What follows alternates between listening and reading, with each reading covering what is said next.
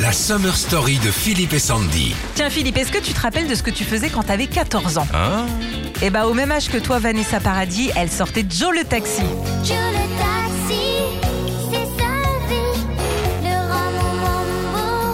Elle est arrivée numéro 1 dans le top 50 en quelques semaines. C'était un phénomène. Ouais, elle a cartonné direct en 87, on l'entendait sur toutes les radios, on la voyait sur tous les magazines. Elle vendait plus de 30 000 exemplaires de Joe le taxi tous les jours. Ça a vraiment lancé sa carrière. hein. Ah bah oui, Marilyn and John, Maxou, Tandem, enfin que des tubes. En même temps, quand t'as vendu 1 300 045 tours en France et plus de 3 millions partout dans le monde de Joe le Taxi, c'est sûr que ça allait réussir. hein. Et quand tu regardes qui l'a écrite, on peut comprendre que ça ait marché.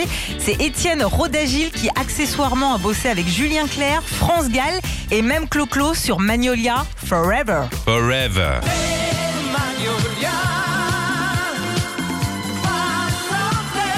Et c'est justement ce fameux Étienne qui a écrit Joe le taxi.